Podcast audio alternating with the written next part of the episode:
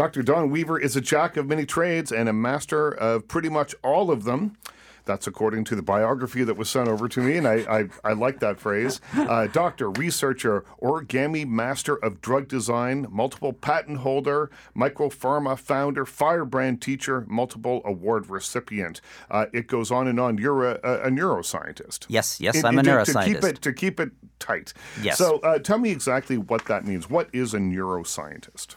A neuroscientist is a person who studies the brain and tries to figure out how it makes you, you. And and how did you become involved in this? Did you start off as a generalist or as a, you know, just studying medicine and, and we were attracted to the brain and its inner workings? Uh, no. Uh, when I was in medical school, early on in medical school, I really became fascinated by patients with neurologic diseases. Uh, they are quite interesting. Mm-hmm. You know, and you'd be looking at them going, and no one can figure them out. They're, they're, they're not straightforward, and, and that's a puzzle, and that's interesting. And I think... I guess the thing that makes them a puzzle is the idea that symptoms can vary from person to oh, person. Certainly. From, yes. You know, the, the the brain is still, it's kind of like the dark side of the moon. We still don't know that much about it, right? Well, well the brain is the most complicated structure in the universe. Mm-hmm. There's one hundred billion neurons in there, and you and I are fundamentally different people, although we both have a human brain. Uh, and so, uh, you know, you can have people with the same diagnosis, and their mm-hmm. symptoms are completely different. And is that? And I know Alzheimer's research, and you've been involved in some of this, and I was doing some reading mm-hmm. uh, about your work and, yes. and how frustrating some of that work is. Yes. Uh, because of, of the, the complexity. I, the complexity of Certainly. It, and, and everyone is slightly different. Yeah, I mean, that's why we call it research, not just search, because we have to repeat everything over and over again, and you know, you, you have to thrive on failure uh, to do uh, neuroscience research. You know, it's, it's interesting. Failure seems to be a, a topic that comes up on this show uh, over and over and over again, yes. uh, usually with artists saying, you yes. know, you, you, you, you never the, – the first draft of the novel is never the one that, yep. that you see. The first five novels are never the ones that get published. And failure is an important part of any kind of process, whether it's medical. I, I think, and, and correct me if I'm wrong here, but the, the, the idea that I have in my head about this is that the work that you do isn't strictly scientific, which of course it is, but there's also a huge dollop of creativity. Oh, immense, in, in and immense, yes. Um, the uh, if it was easy to do, it would have been done. Right. Um, and so the uh, you have to be very creative.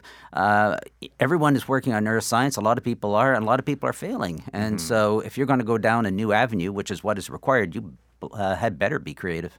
Now, in the Alzheimer's research that yes. you're doing, mm-hmm. uh, the one article that I read about you, uh, you were you, you were on the, the cusp of something. Uh, we've always been on the cusp. Yeah, on the yes. cusp. Yeah, yep, you're yep. on the edge. Yes. And then, it, and then, and then yeah, some days I feel like I'm on the edge. Yes. Yeah. uh. And then and then it didn't happen. And then something happened. Yep. It, it, tell me about the frustration that goes along with that, or is there any? Is it just oh, part of the oh, now natural process? Um, yeah, I've been trying to come up with drugs for Alzheimer's disease since the early nineteen nineties, um, and so uh, you know if um, uh, if failure makes you brighter, then I ought to be a genius. Um, so uh, you know, you have ideas, you work on them, and you get all excited, and you go, "Oh, this is it, this is it," uh, and it fails, and you're down for a couple of days, but then you suck it up and go, "But I learned a lot from that mm-hmm. failure. I learned a, an awful lot," uh, and you repitch, start going again, and you know within several weeks the failure's forgotten. You're excited about your next approach. Is there more of a pressing need? There's always been a need for it. Is there more of a pressing need for it? Because it seems to me, uh, just anecdotally, that I'm hearing more and more cases of early onset Alzheimer's than maybe I would have heard of twenty years ago. It seems to me Uh, that it, it's more widespread than it once was. Uh, certainly it's more recognized than it was before. I think maybe that's it. And um, people are living longer, too. You know, yeah, those are the two key f- uh, features. Number one, y- you know, forty years ago, people just said, well, mom or dad, they're getting senile. Yeah. Uh, and they wouldn't talk about it. Now we diagnose it. That and the number of people who live over the age of eighty and ninety is going up. Uh, and Alzheimer's and dementia is a disorder of aging. And so the numbers are increasing as our population increases. It, it's It's such a fascinating thing. My father uh, had dementia mm-hmm. near the end of his life. He was yes. almost ninety. Yes. And the the various things that happened to him, he called my brother at one point, and he said, "I don't know where I am." And my brother said, "Well, you know, Yeah. Tell me where he, he describe clearly, where you are. He, well, he was clearly calling from his home as yes. well. So mm-hmm. and, and and he said, well, describe where you are. And he said, well, everything looks like my house. Yes. They have they've they've recreated the house here, but I, it's not my house. Yes. And and that to me was fascinating because where in the inner workings of the, of the brain, brain did that, that come, come from? from? Yes, yeah. yeah. Uh, you know, that's not an unusual symptom. I see it a lot. Right? Um, the, uh, the uh, certainly the most tragic symptom I see is, you know, somebody comes in with their spouse of fifty years, mm-hmm. uh, and they're in the examining room. They'll lean over to me and they'll go, "I don't know who that person is, but they're very nice." Yeah, yeah. And and how as a doctor do you deal with that? What what it, it, because part of what you're doing with patients is bedside manner yes. as, as well. How what do you say and how do you deal with someone who uh, doesn't know doesn't recognize their their wife or husband? Um, Alzheimer's is not a disease of a patient; it's a disease of a family. Mm. And so uh, you know when you have the patient and you have the family in there, all of them are looking at you. All of them are dependent upon what you're saying.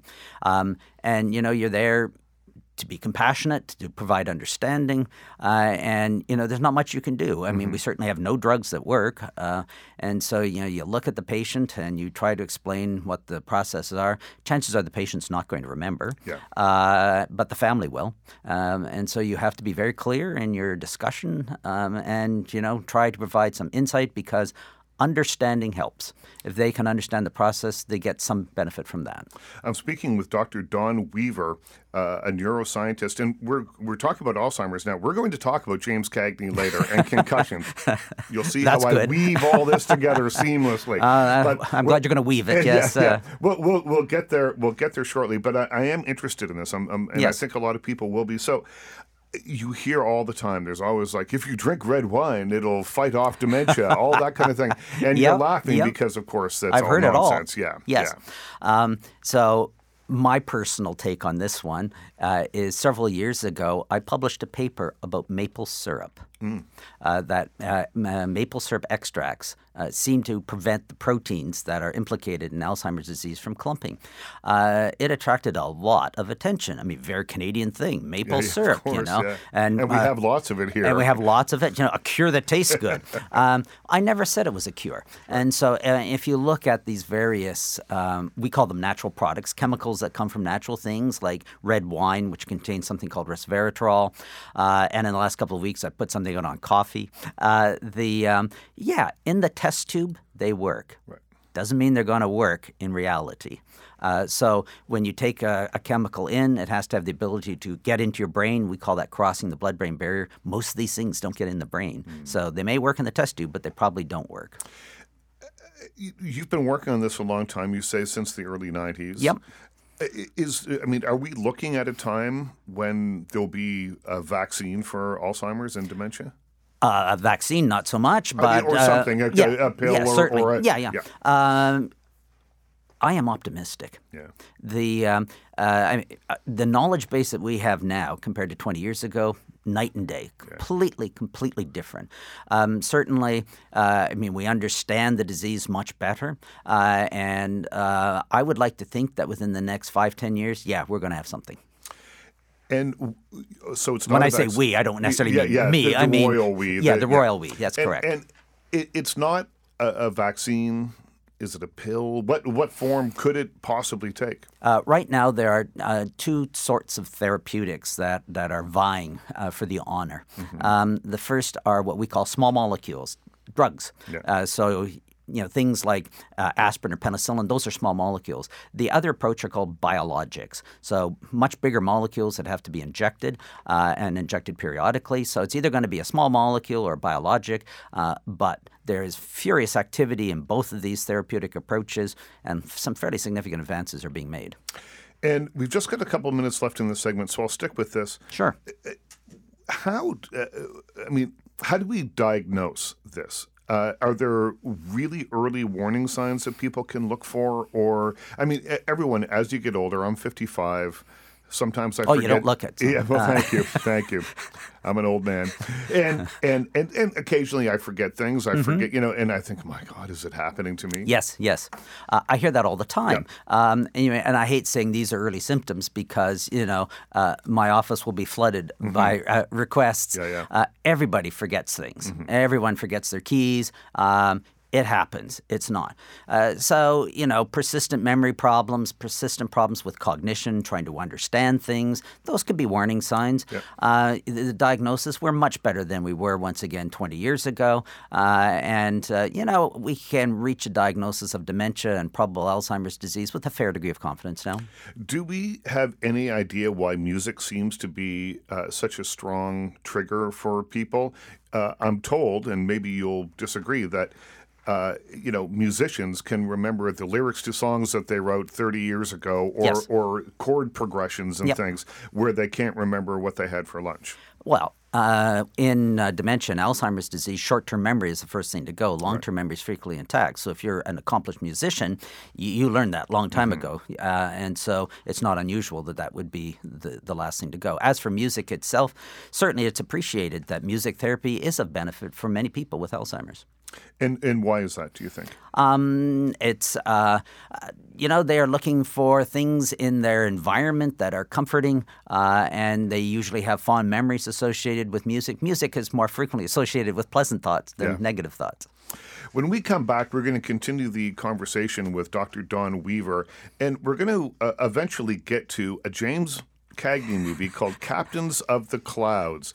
This was the first Hollywood movie shot in its entirety in Canada, uh, but there's more to it than that. That's not the reason. It's not for nationalistic reasons that we're talking about this. We're talking about this because it's a fascinating look into the world of concussions. Stay with me. When we come back, more with Doctor Don Weaver.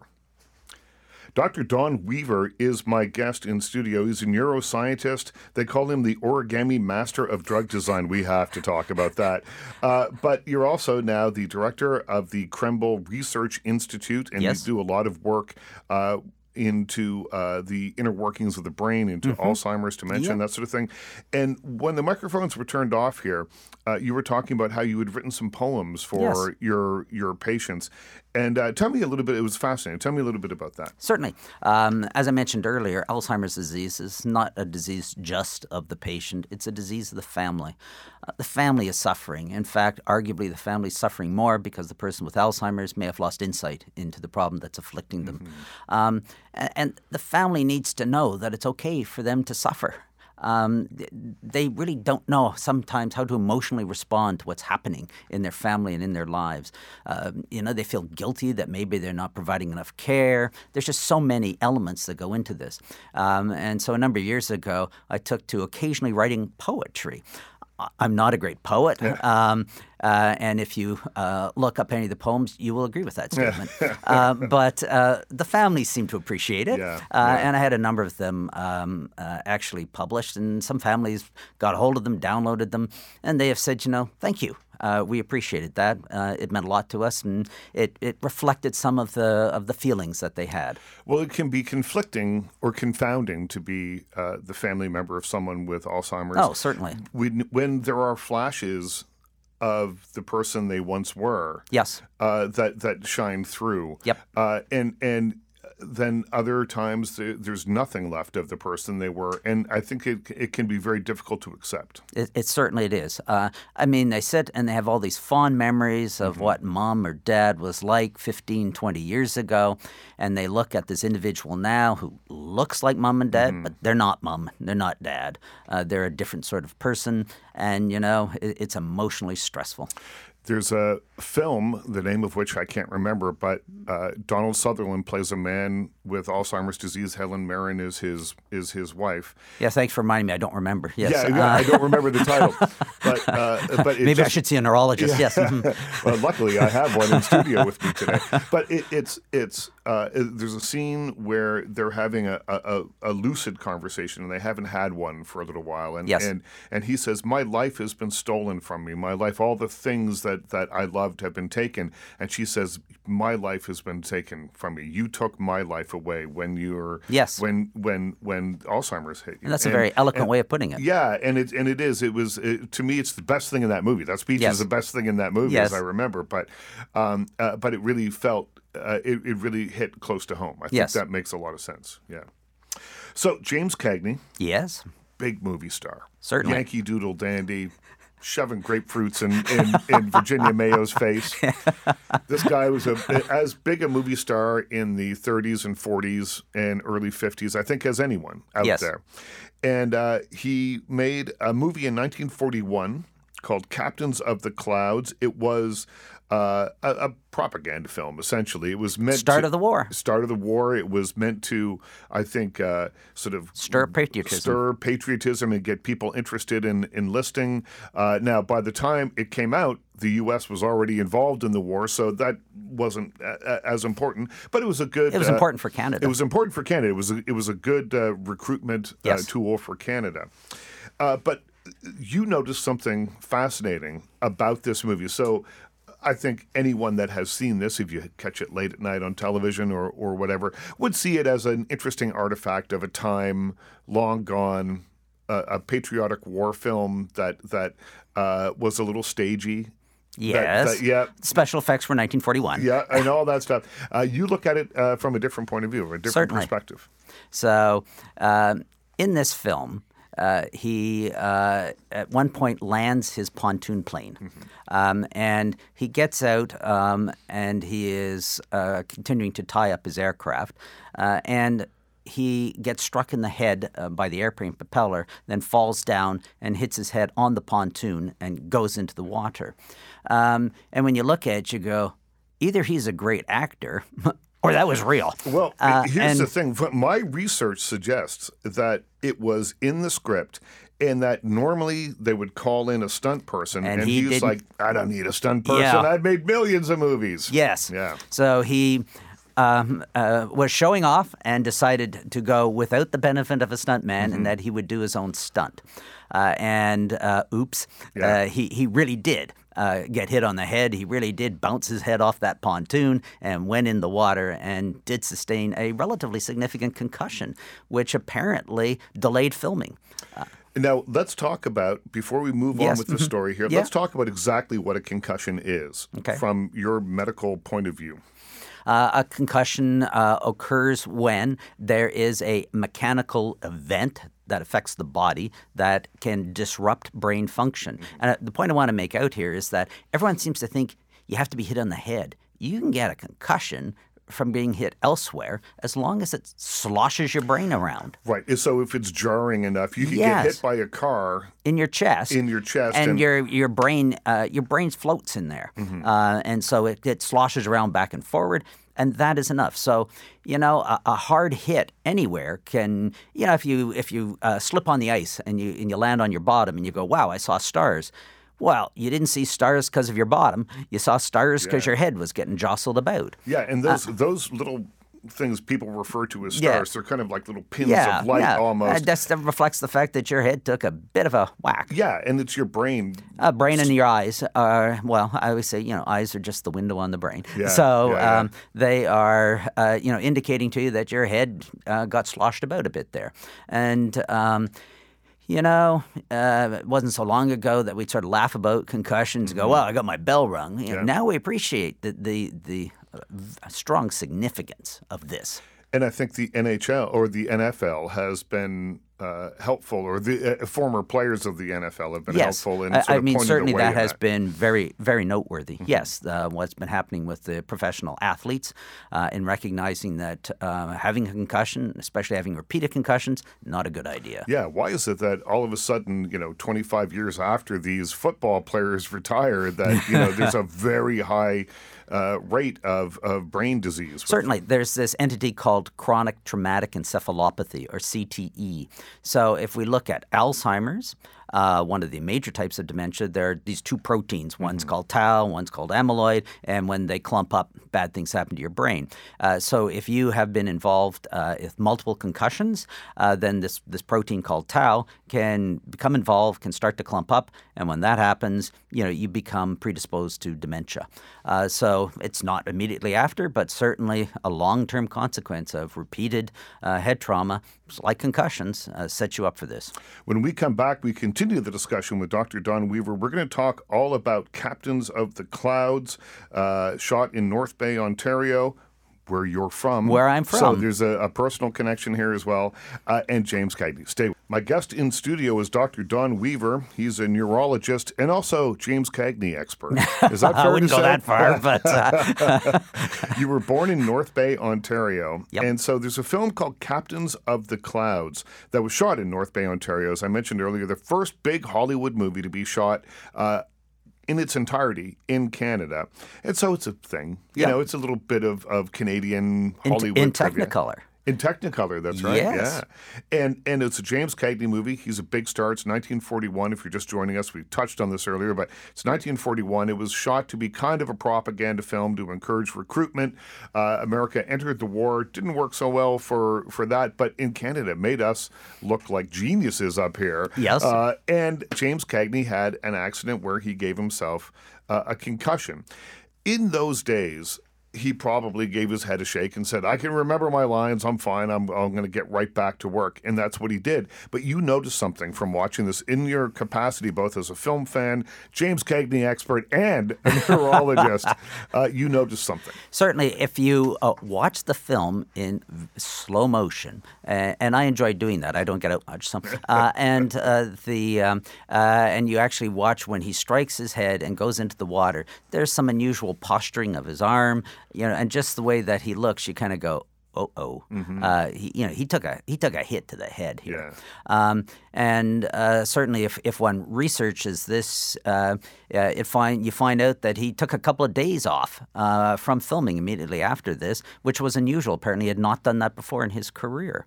Well, he um, was an old vaudevillian, right? He was yes. a song and dance, the show must go on kind of guy. Yes, right? Yeah, he would suck it up and do it. Yep. Uh, And so, you know, he must have been hurting yeah. uh, to to have taken a couple of, of days off. Uh, the other points that I can glean from having researched this is when he came back, he was more frequent to ad-lib his lines uh, mm-hmm. than to actually to have remembered them.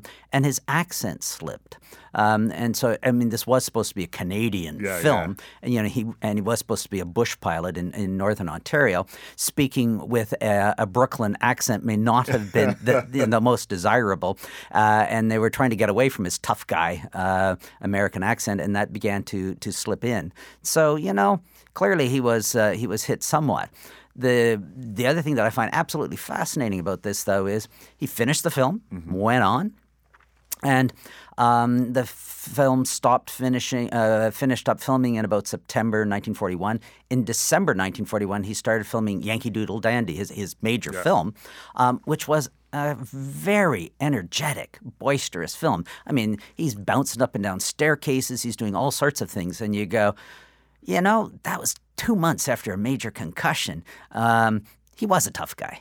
Yeah. Yeah, yeah, and and you said something about his his, the, his body posture, his posture. Yeah, yeah, his the body. way the way he was holding his arm and twisting right. himself a little bit when he went in. You go, well, there's a brain that took a hit. Yeah, and and there are, I mean, you can get hit in the head and not have a concussion, right? I mean that. Uh, oh no, you're well, going to say no. Yeah. No neurologist says you should get hit in the head. Well, no, we're not um, suggesting. Do not try this at home. That's yeah, what I should that, have that is correct. That, yeah. yeah. Um, I mean, we don't like any hits on right. the head. Right. Um, the um, uh, for for any capacity, uh, and you know, arguably, we would say, yeah, it's putting you at risk. This the concussion is not that obvious, but you know, zero hits to the head is the optimal goal. And and if you do get hit on the head. Uh, and Rest. you don't think you've got a concussion, uh, are, is there a way that the people with you can tell? And I just find that you mentioned his body posture. And yes. The way he was well, like, okay. It, that, he was having a significant yeah. event here. I mean, if you're talking, you know, the person who's out playing on uh, the field, playing soccer or something, and, and you know, get stunned a little bit, the the you know at beside the field sorts of tests that we do are still relatively crude, mm-hmm. uh, better than nothing. Yeah. And and what to do? So you've had a concussion. What should you do? Um, rest. Yeah. Uh, there there are no magic uh, drugs. Just as for Alzheimer's, there's no magic drugs. There's no magic drugs uh, for concussion. Um, resting the brain, uh, and by that, you know, uh, minimizing the stimuli that you're experiencing. Uh, now's not the time for listening to loud music or, or reading difficult sections. Um, try to rest.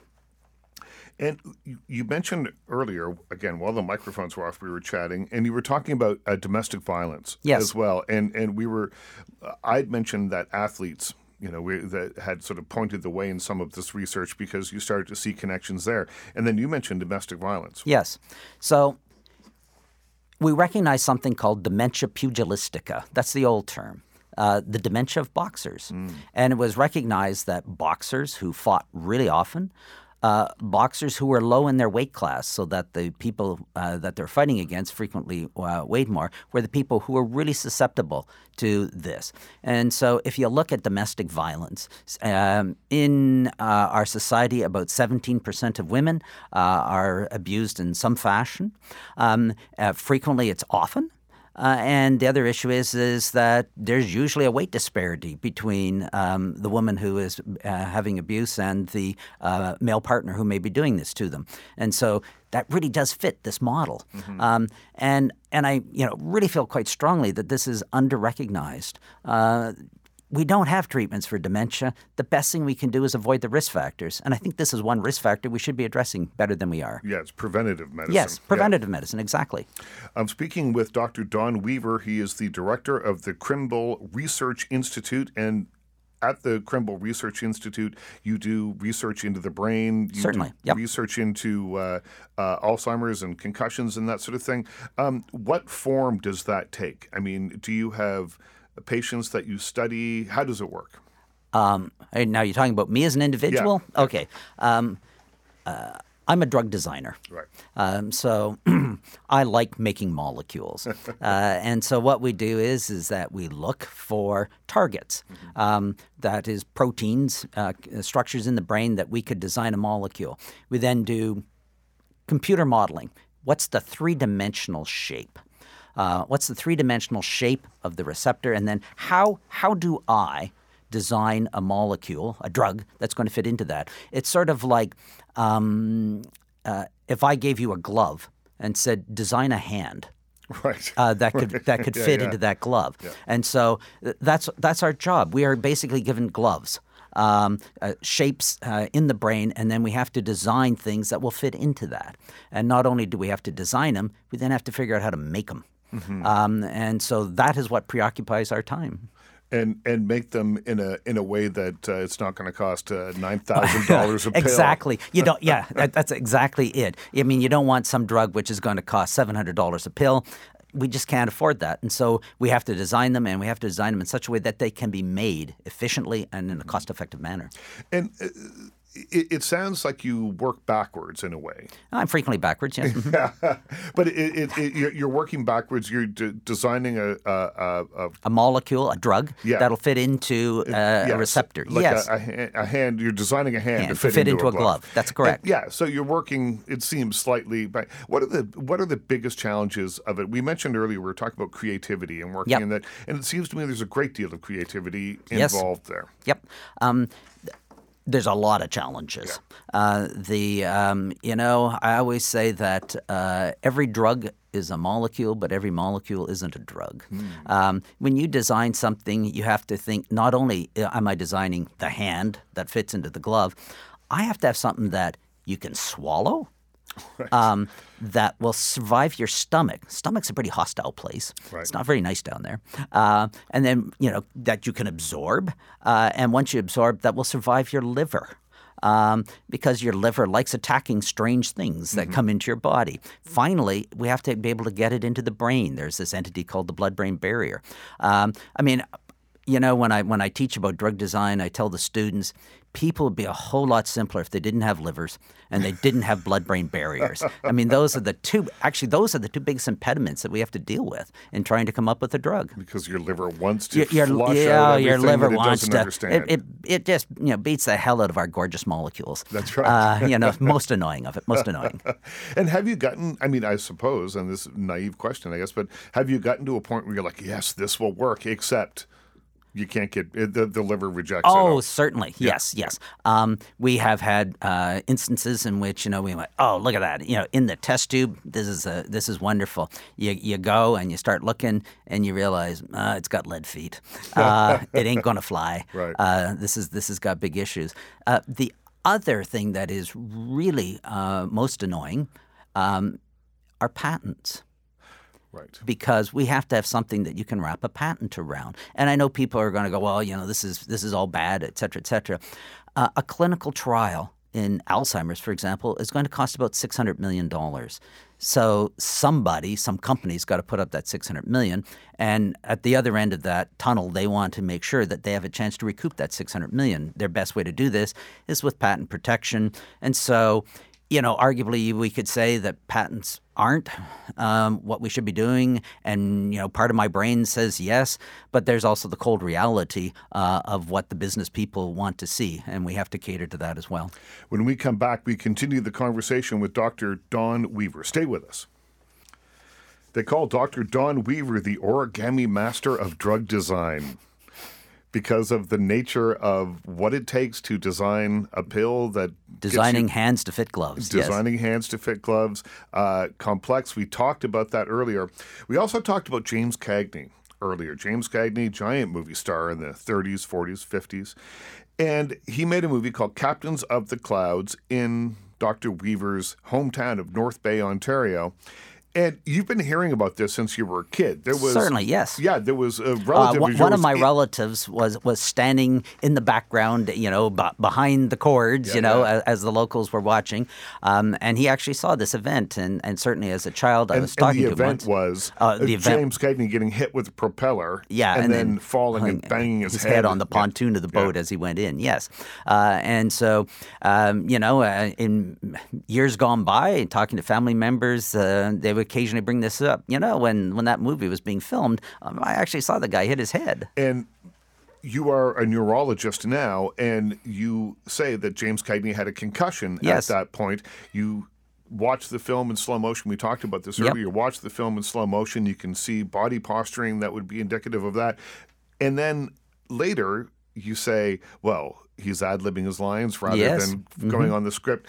And and why did this, I mean, was it the hometown connection with you or your interest in neurology? What is it that, that sort of pushed you towards this story?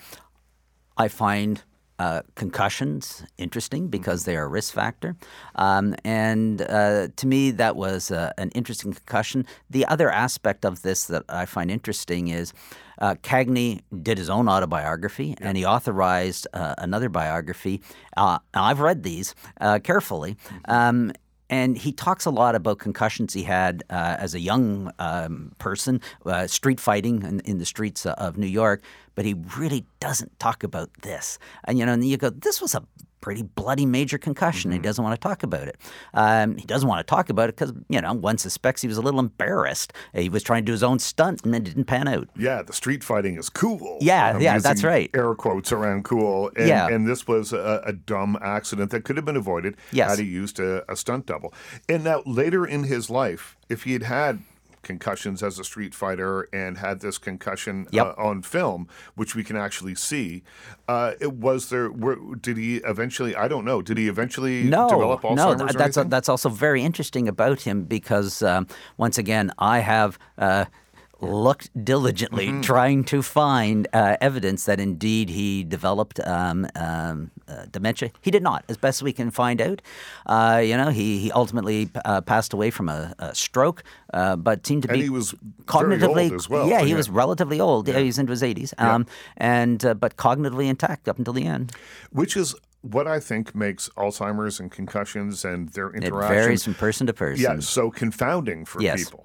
Yep, you know, you exactly. Can, you can talk to boxers who are perfectly lucid after getting ten thousand punches to the head, uh, and you know, thirty years later, not a not a mark on them, and someone can have one or two concussions, and yes. and, and that can we lead are to so Alzheimer's. Variable. Yep, everyone's unique.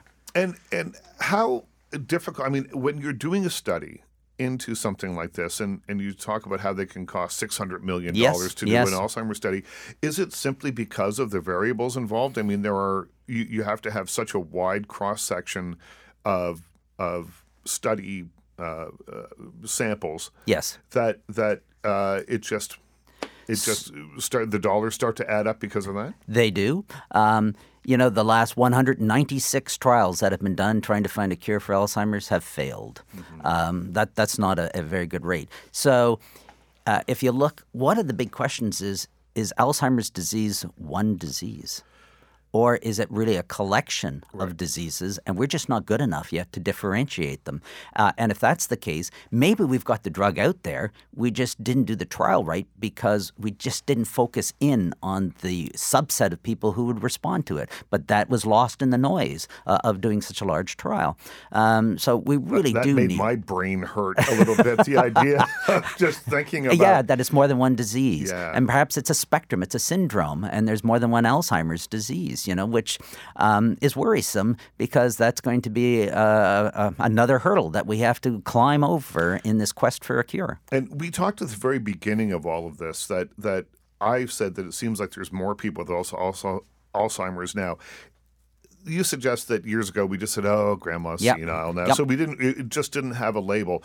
Um, but there are various kinds of it then as well.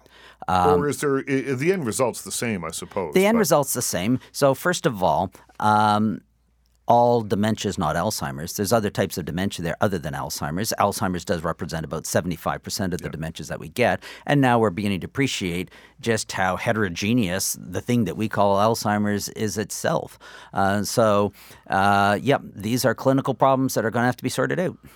And will you jump? Are you in the middle of one right now? Or are you doing? Uh, um, we have um, developed an agent, which we are continuing to co-develop with a major pharmaceutical partner. And an agent is a is a pill. Uh, sorry, yeah, yeah. yeah an yeah, agent yeah, is a yeah, pill. Yes, yeah. uh, a, a drug. Yeah. Uh, and uh, so we have developed one of those.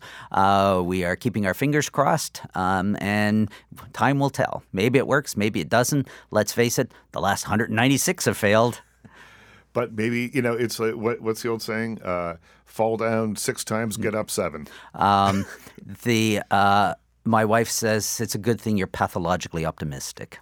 I suppose in this line of work you would have to be. Yes. Yeah. Yes. Yeah. I'm speaking with Doctor Don Weaver. He is the director of uh, the Krembil Research Institute, the origami master of drug design, multiple patent holder, uh, micropharma founder. Um, what other patents do you hold? Has your work always been specific towards Alzheimer's and that sort of thing? Or uh, no, no. Um, I mean, since about nineteen ninety-three, I've had uh, Alzheimer's as my major focus. Uh, we have looked at other areas. Uh, for example, we have looked at epilepsy. Mm-hmm. Um, and we have tried to design drugs for epilepsy with varying degrees of success or lack thereof. Uh, and um, uh, also infectious disease. Mm-hmm. Uh, that has been important because if you look at uh, people with chronic neurologic disease, they are also highly susceptible to infections. Um, and so we have been trying to look at the full spectrum of things that could help people with disorders of brain. It is just remarkable how one, how complex one section of the body can be, yes. and, in, in that we all work, that we're all able to get up and walk around, or many of us are able to get up and walk yes. around and yep. think and lift a coffee cup to our mouths every day, truly is a miracle. It is. It really is. Uh, I'm speaking with Doctor Don Weaver.